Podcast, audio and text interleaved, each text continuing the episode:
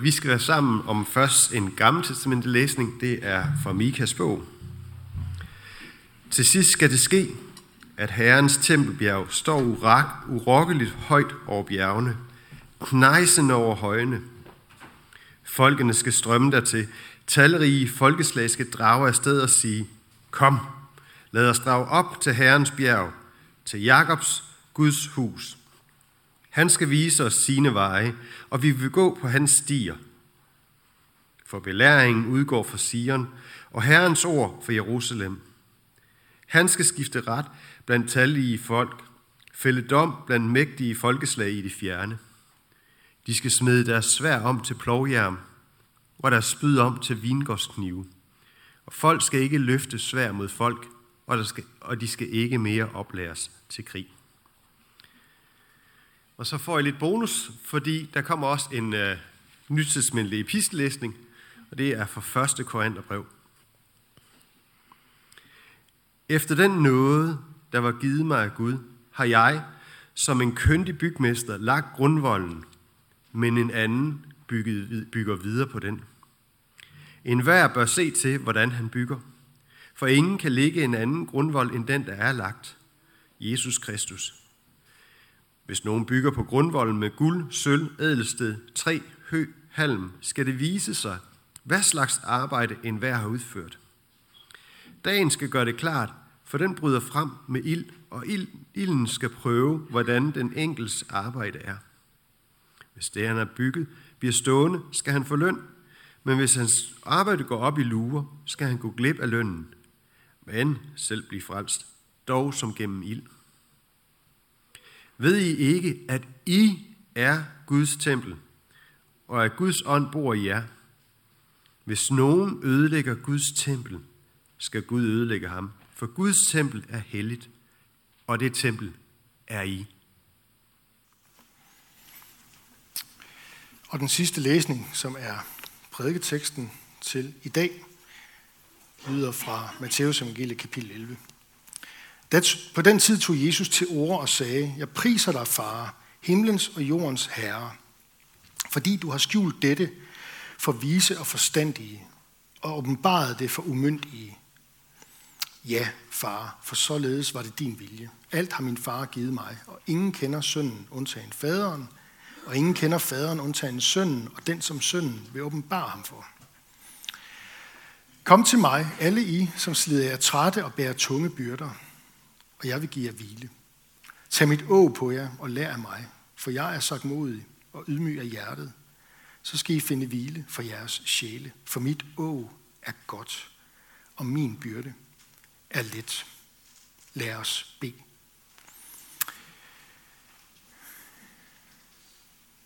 Jesus, vi beder om,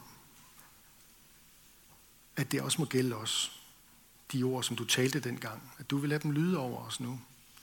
Kom til mig, du som er træt, tynget af byrder. Og jeg vil give dig hvile. Kom også til os, Jesus, med de ord, med det løfte. Amen. Vi hører en bøn, som Jesus beder. Vi får simpelthen først et indblik i Jesu bøns liv. Han beder en ganske kort bøn til sin himmelske far, og man kan sige det på den måde, at det er en form for trosbekendelse. Han starter med at sige, far, du er herre over himlen og jorden. Du er med andre ord altings skaber. Og så er Gud også. Jesu far er menneskenes frelser. De gode nyheder om Guds frelse. Det er det, Jesus har at give. Det er det, han er kommet for at give til mennesker. Og han siger i sin bøn, at alt det er noget, jeg har for dig. Sådan har du lagt det til rette. Sådan hænger det sammen. Og for at gribe Guds frelse, for at komme til tro på evangeliet og få tillid til Gud og blive Guds barn, så skal der et under til. Det siger Jesus i sin bøn til sin himmelske far. Der skal et under til. Det er ikke noget, som vi mennesker kan kloge os frem til. Det er ikke noget, vi kan tænke os frem til. Det er ikke noget, vi kan leve os frem til. Der skal simpelthen noget helt andet til. Der skal det til, at Gud han simpelthen afslører det for os. Han afslører det for os. For vores hjerte. Det er det, Jesus han siger flere steder til sine disciple i Nye Testamente, at I skal blive som børn for at tage imod Guds rige. Det betyder ikke, at Gud har noget mod klogskab, eller at du er begavet, at dit hoved er skruet godt sammen, og sådan noget der. Det har Gud ikke noget imod. Det er sådan set ham, det kommer fra. Men når det kommer til det her med, at tage imod Guds rige, at blive Jesu bror, Jesu søster, Guds barn, så er det noget helt andet, der skal til. Så er det ikke vores intellekt, så er det ikke vores klogskab, vores kundskab, vores visdom, vores indsigt, vores karakterer, vores mestring af livet. Det har ikke noget med det at gøre. Det er ikke for at spille det ud mod hinanden. Det har bare ikke noget med at få adgang til Guds rige at gøre. Det, som frelser et menneske, det er noget helt andet. Og det er helt andet, noget helt grundlæggende helt andet. Det er det, Jesus han er i færd med at bevæge sig hen imod.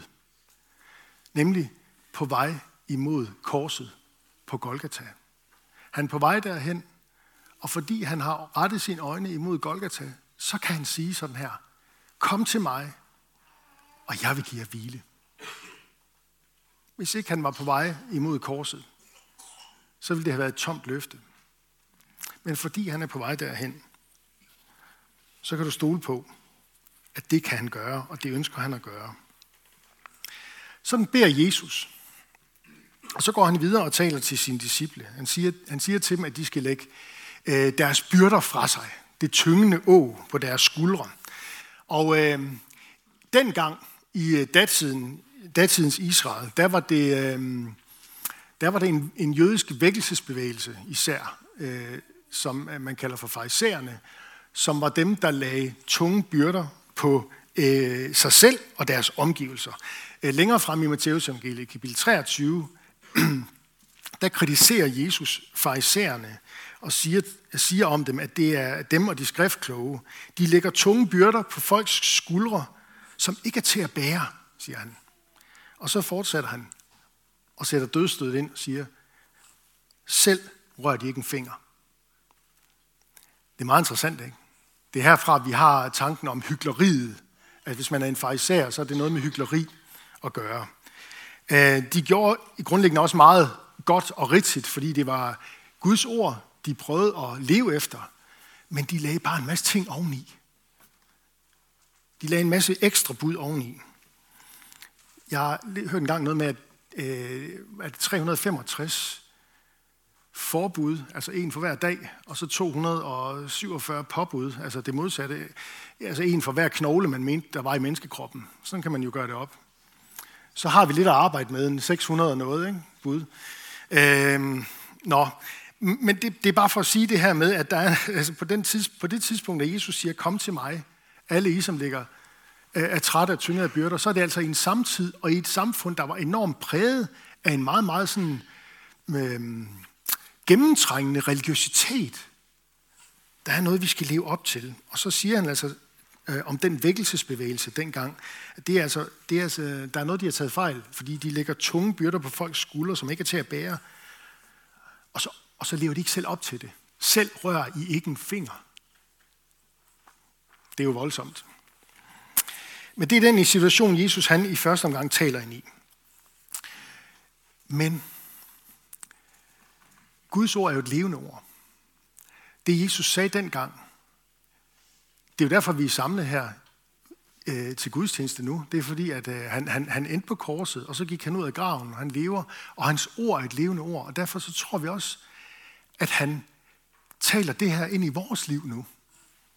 Han har også et kald til os i dag, lige nu. Kom til mig. Han har et kald væk fra noget, der tynger ned, og så et kald hen til noget, til sig selv. Ikke hen til noget, men til sig selv, til nogen. Han kalder dig væk fra det, der tynger dig, og så kalder han dig hen til sig selv. Kom til mig. Jeg vil give dig hvile, siger Jesus. Jesus han indbyder os ikke til en problemløs tilværelse uden kamp, uden sygdom, uden vanskeligheder. Så vil han næppe have sagt i kapitlet inden, i kapitel 10, til sine disciple, at de skal forvente forfølgelse og kamp. Og han siger også derom i kapitel 10 til dem, at I skal huske på, at det går ikke en disciple bedre, end det går mesteren. Og hvordan var det nu lige, det gik ham? Så han har ligesom sagt, I skal følge efter mig, og så skal I vide, at det er ikke bare en dans på roser. Det er ikke bare en invitation til, så får du en problemløs tilværelse.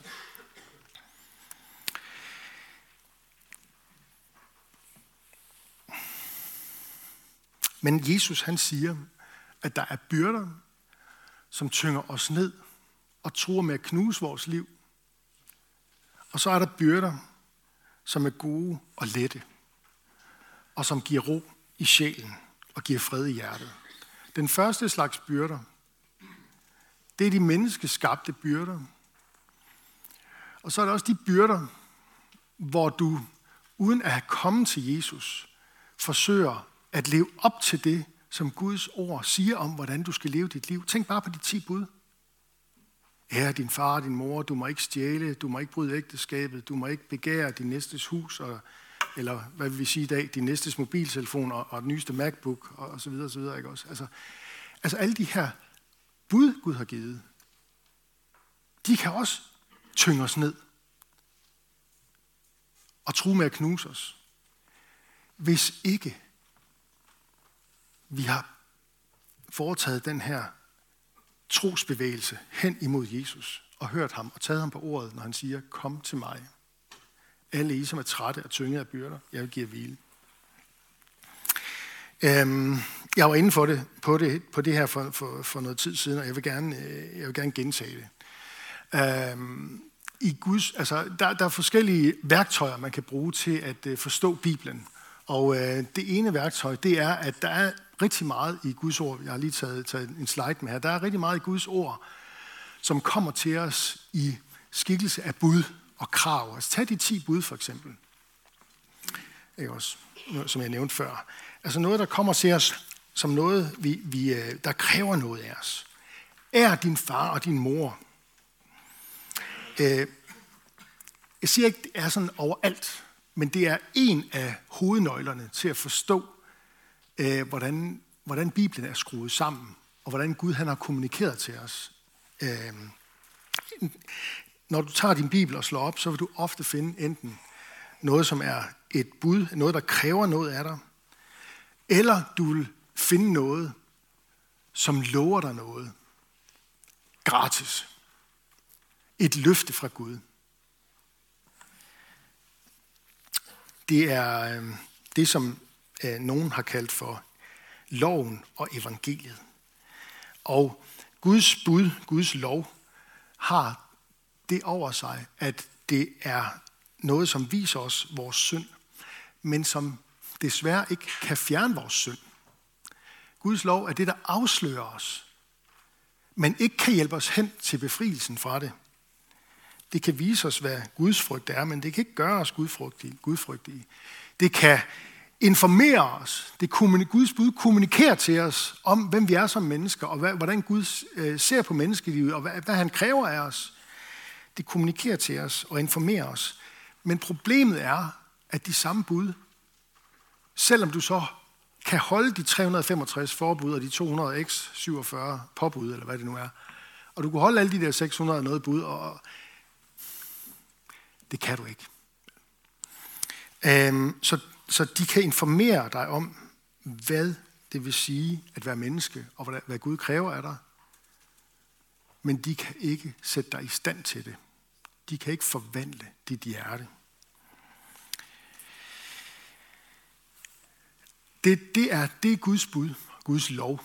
Det andet, det er Guds evangelium. Det er, man kan måske bruge sådan et lægeudtryk, og så kan man sige, at Guds bud, Guds lov, det stiller en diagnose. Det er sådan, det er med dig. Man kan ikke helbrede. Men ved I hvad? Det er det, evangeliet kan. De gode nyheder om Jesus. Og det er ud fra den kontekst, at Jesus han kalder os til sig, når han siger, kom til mig. Det er fordi, at helbredelsen, befrielsen fra alt det, du ikke kan leve op til, det skænker han os i budskabet, befrielsesbudskabet, som vi ikke kan sige os selv. Budskabet om Jesus, der går i vores sted. Paulus han siger det sådan et sted, at evangeliet det er Guds kraft til frelse. Det er ikke budene, der er det. Det er stadigvæk Guds bud. De er gode, de er rigtige, de er sande. Men ved I hvad? De er godt nok også svære at leve op til. Farisæerne, de prøvede på det. Det var datidens, om jeg så må sige, bibeltro vækkelsesbevægelse. De prøvede, de mente virkelig, det her det er Guds ord. Vi skal leve op til det, ikke også?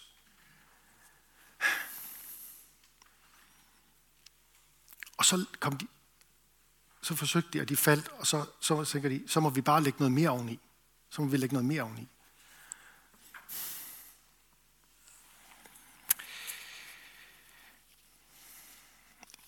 Guds bud, loven, kan måske begrænse din dårlige opførsel, men kan ikke forvandle dit hjerte. Det kan evangeliet til gengæld. Evangeliet om Jesus har en indbygget forvandlende kraft i sig, som ikke har noget med dig at gøre, men med Gud og med Guds rige at gøre. Og med ham, som kom til os fra Guds rige. Guds egen søn, som er fra evighed af, og som nu her, vi bevæger snart ind i advents- og juletiden, skal til at vandre den der vej hen imod det, at det der fantastiske under, at Gud er blevet menneske, at Jesus han er Guds søn fra evighed og verdens frelser. Der er vi inde og røre ved noget af kernen af evangeliet der. Af de gode nyheder, altså det vi ikke kan sige os selv, men som Jesus kommer og siger til os. Kom til mig, alle I som er trætte, tynget af tunge byrder, jeg vil give jer hvile. Og så fortsætter han, og det er der, hvor det er sådan lidt mærkeligt, så fortsætter han med at sige, og så har jeg en ny byrde, du skal tage på. Tag mit åg på jer. Et åg, det er sådan en stang, man bruger fra gamle dage, eller spænder for en okse, når den skal trække, eller du tager sådan en hen over skuldrene, og så barer du vand i gamle dage og sådan noget også. Så siger han, tag mit åg på jer. Fordi det er et let åg. Det er et godt åg. Jesus, han har, når han kommer til os med evangeliet, jo stadigvæk nogle krav til os. Tænk bare på missionsbefalingen, hvor han siger, gå ud til sine disciple efter sin død og opstandelse. Og det er derfor, vi er forsamlet her, ikke også? Fordi han sagde det dengang, og de gjorde det, som han sagde. Gå ud og gør folkeslagene til mine disciple, i det I døber dem, i faderens og søndens og helligåndens navn, og i det I lærer dem at holde alt det, som jeg har befalet jer. Og han har jo befalet mange ting. Hvis jeg bare må komme med et eksempel fra Matthæusevangeliet kapitel 5, så siger han til sine disciple om i bjergprædikenen, og nu må I gerne holde fast i solkanten, så vær da fuldkomne, som jeres himmelske far er fuldkommen. Det er da også et krav, må man sige. Så starter vi der. Jesus, det er jo ikke sådan, at han, når han inviterer os til at komme til sig, at han så bare siger, alt det der med Guds krav og Guds bud, og det at leve et godt liv og leve fuldkomment, at der tog Gud fejl. Nej, det gjorde han ikke. Han strammer så os i skruen. Så vær da fuldkommende, ligesom min himmelske far er fuldkommen. Jamen, er han så ikke bare en farisæer i virkeligheden, der lægger tunge byrder på vores skuldre, når han siger sådan? Nej, det er han ikke. For forskellen er, at ham, der siger det her, han går først i døden for os. Han er på vej i døden for os. Ham, der siger det her, han har gjort alt det, der skal til, for at du kan gå videre ud i livet, fejlfri, tilgivet, befriet, som et Guds barn, på grund af det, han gør for dig.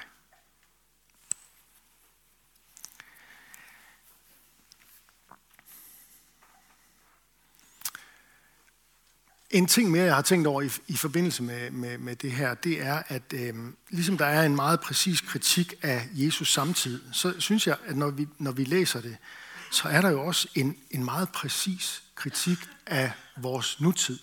Altså 2022 og 23, hvis vi skal fremskrive, ikke? Og at han dermed også angiver en vej ud af det, der kan tynge os i vores nutid.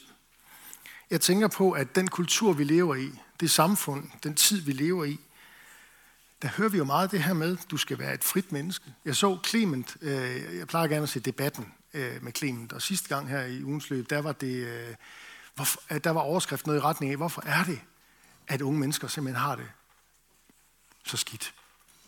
Det her var oppe i valgkampen også. Jeg hørte en dag den fungerende statsminister på et tidspunkt sige, at der er jo ikke nogen familie, der går hus forbi. Ja, det er da godt nok vildt. Altså er det alle familier, hvor der er unge, der kæmper? Det er i hvert fald mange, ikke også? Og du behøver ikke være kristen eller noget for at nå frem til den konklusion, at det har et eller andet at gøre med, at den måde, vi har bygget samfundet op på, hvor vi jo i den vestlige verden især har fået at vide nu i generationer, at vi er frie individer. Der er ikke nogen, der skal bestemme over dig. Og en af de ting, som det medfører, det er jo så, hvad så, når jeg møder modgang? Hvad så, når jeg lige pludselig oplever tunge byrder? Så bærer jeg dem vel også alene? Eller er der et kollektiv? Er der noget fællesskab? Hvis enhver er sin egen lykkes smed. Hvis vi har lært, at freden og identiteten og virkeligheden, den er jo indeni. Og vi har skåret Gud helt ud af ligningen. Og Jesus taler vi slet ikke om. I stedet for får vi at vide, at vi besidder et utroligt potentiale, som skal forløses af egen kraft og i egne kræfter. Og det lyder jo så at sige flot og frit og som en form for sådan, hvad kan man kalde det, positiv historie om mennesket. Tænk, hvis det var sådan. Problemet er jo så bare, hvad så når sygdommen rammer? Når døden rammer? Når konflikten rammer? I familien eller på arbejdet eller i økonomien? Så står vi der. Hvem er der til at hjælpe mig? Står vi der hver især med vores byrder, og vi løfter dem ofte alene, fordi vi er jo vores egen lykkes smed. På den måde synes jeg, at det Jesus siger i dag, der stiller han jo et spørgsmål ind i vores liv til os, der lever nu i 2022. Hvad er det for nogle byrder, du bærer på? Må jeg hjælpe dig med at identificere dem? Hvilke byrder er det, du ser andre omkring dig bære på? Det kan være, det er travlhedens byrde, eller sygdommens byrde, forventningernes byrde. Det kan også være, det er ensomhedens byrde. Før i tiden, der var noget, der hed Folkebevægelsen mod EF. Nu er der noget, der hedder Folkebevægelsen mod ensomhed. Er I klar over det? De har en fin hjemmeside. Måltidsfællesskaber og sådan noget.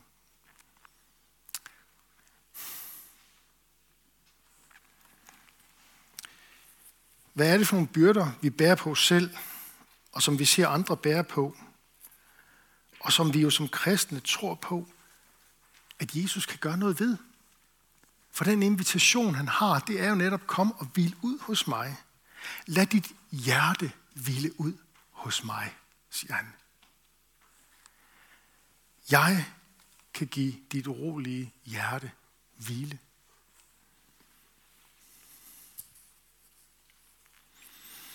Og den byrde, det er at være hos mig. Det er en let byrde, siger han. Det skal vi altså lige have med. Det er en let byrde.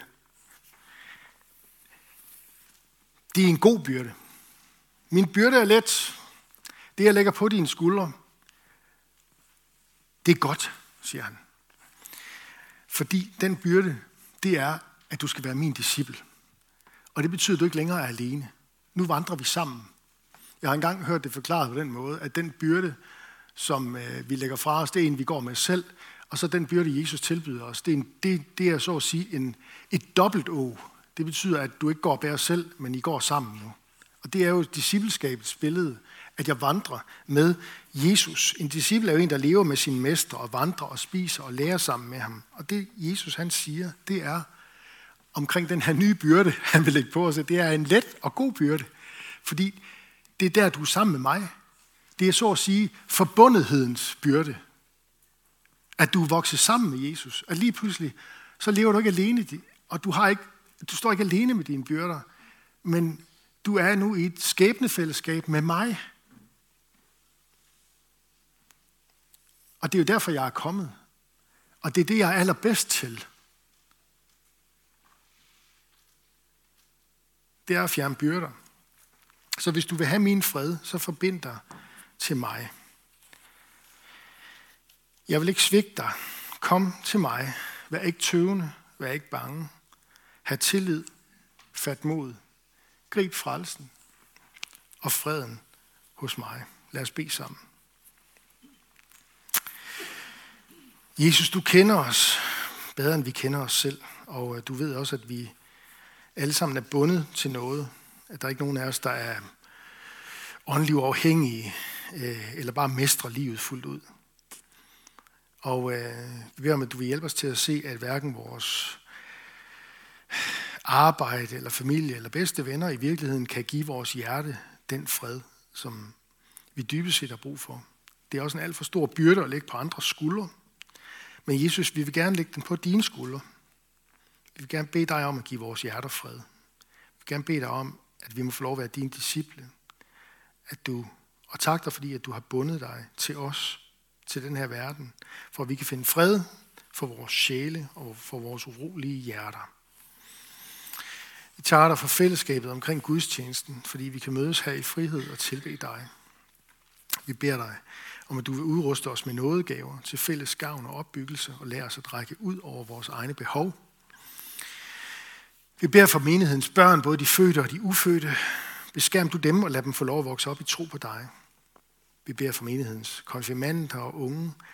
Lad dem vokse i tillid til dig og hjælp dem til at lægge byrderne fra sig hos dig og forbinde sig med dig. Vi beder for ægteskaberne og de, som lever alene, giver os din kraft over vores liv og samliv. Vi beder for Skjern by og omegn, at du, Jesus, må blive kendt, troet, elsket og efterfulgt. Vi beder for Niels Jørgen Fogh, menighedens vejleder, velsign ham i hans tjeneste. Og så beder vi dig om, at du vil være nær hos alle, der er ramt af sorg, sygdom og lidelse. Giv os mod til at være til stede som dit legeme overfor hinanden, og visdom til at lindre smerten hos hinanden. Lad os være stille et øjeblik og bede en bøn for et menneske eller en situation, der har brug for Guds hjælp.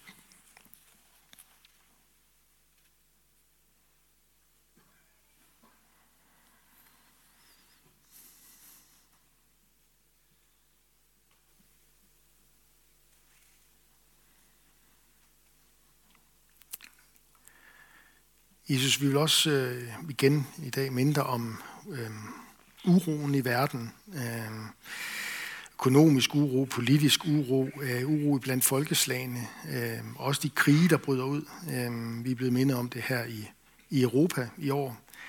Jeg beder for de mennesker, der sidder der i krigens skygge, i beskyttelsesrum og med tunge byrder. Jeg beder for din kirke, de kristne, der er der, om at du vil lade dem være lys og til opmuntring og glæde og være dem nær på en særlig måde. Og lade dem række ud på en særlig måde i deres område, i deres nærområde. Vi beder for Kirsten Østerby, der er sendt ud herfra til Jerusalem, da hendes arbejde der bærer frugt, velsign og bevarer hende i sin tjeneste over for de jødiske folk. Vi beder for Sofia Hansen i Tanzania, at du vil velsigne og bevare hende, og lad os hendes arbejde bære frugt der. Så beder vi om, at evangeliets lys må skinne blandt denne her verdens muslimer, så de omvender sig og lærer dig at kende som den eneste sande Gud, Jesus Kristus. Vi beder om, at de jødiske folk må omvende sig i glæde og se dig som Messias. Og vi beder for vores eget folk. Vend vores hjerter og vort folks hjerte til dig. Vi beder for alle, der er blevet betroet magt og autoritet, og også dem, der lige nu sidder og prøver at få et puslespil til at gå op, så vi kan få en ny regering.